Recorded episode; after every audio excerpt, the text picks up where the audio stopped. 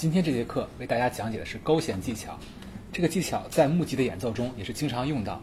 它呢只是弹第一个音，第一个音是弹出来的，第二个音是用手指勾出来的声响，像这样。第一个音弹，第二个音勾。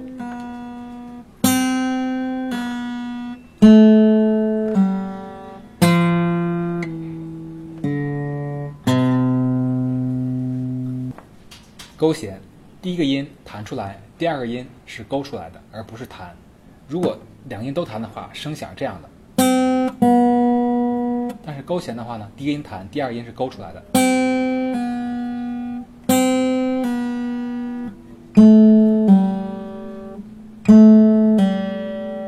好，勾两个音。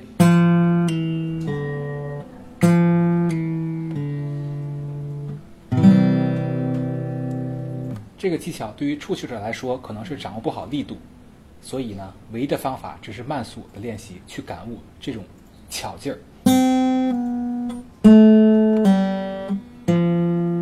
幅度不要过大，过大的话会碰到其他琴弦，产生杂音。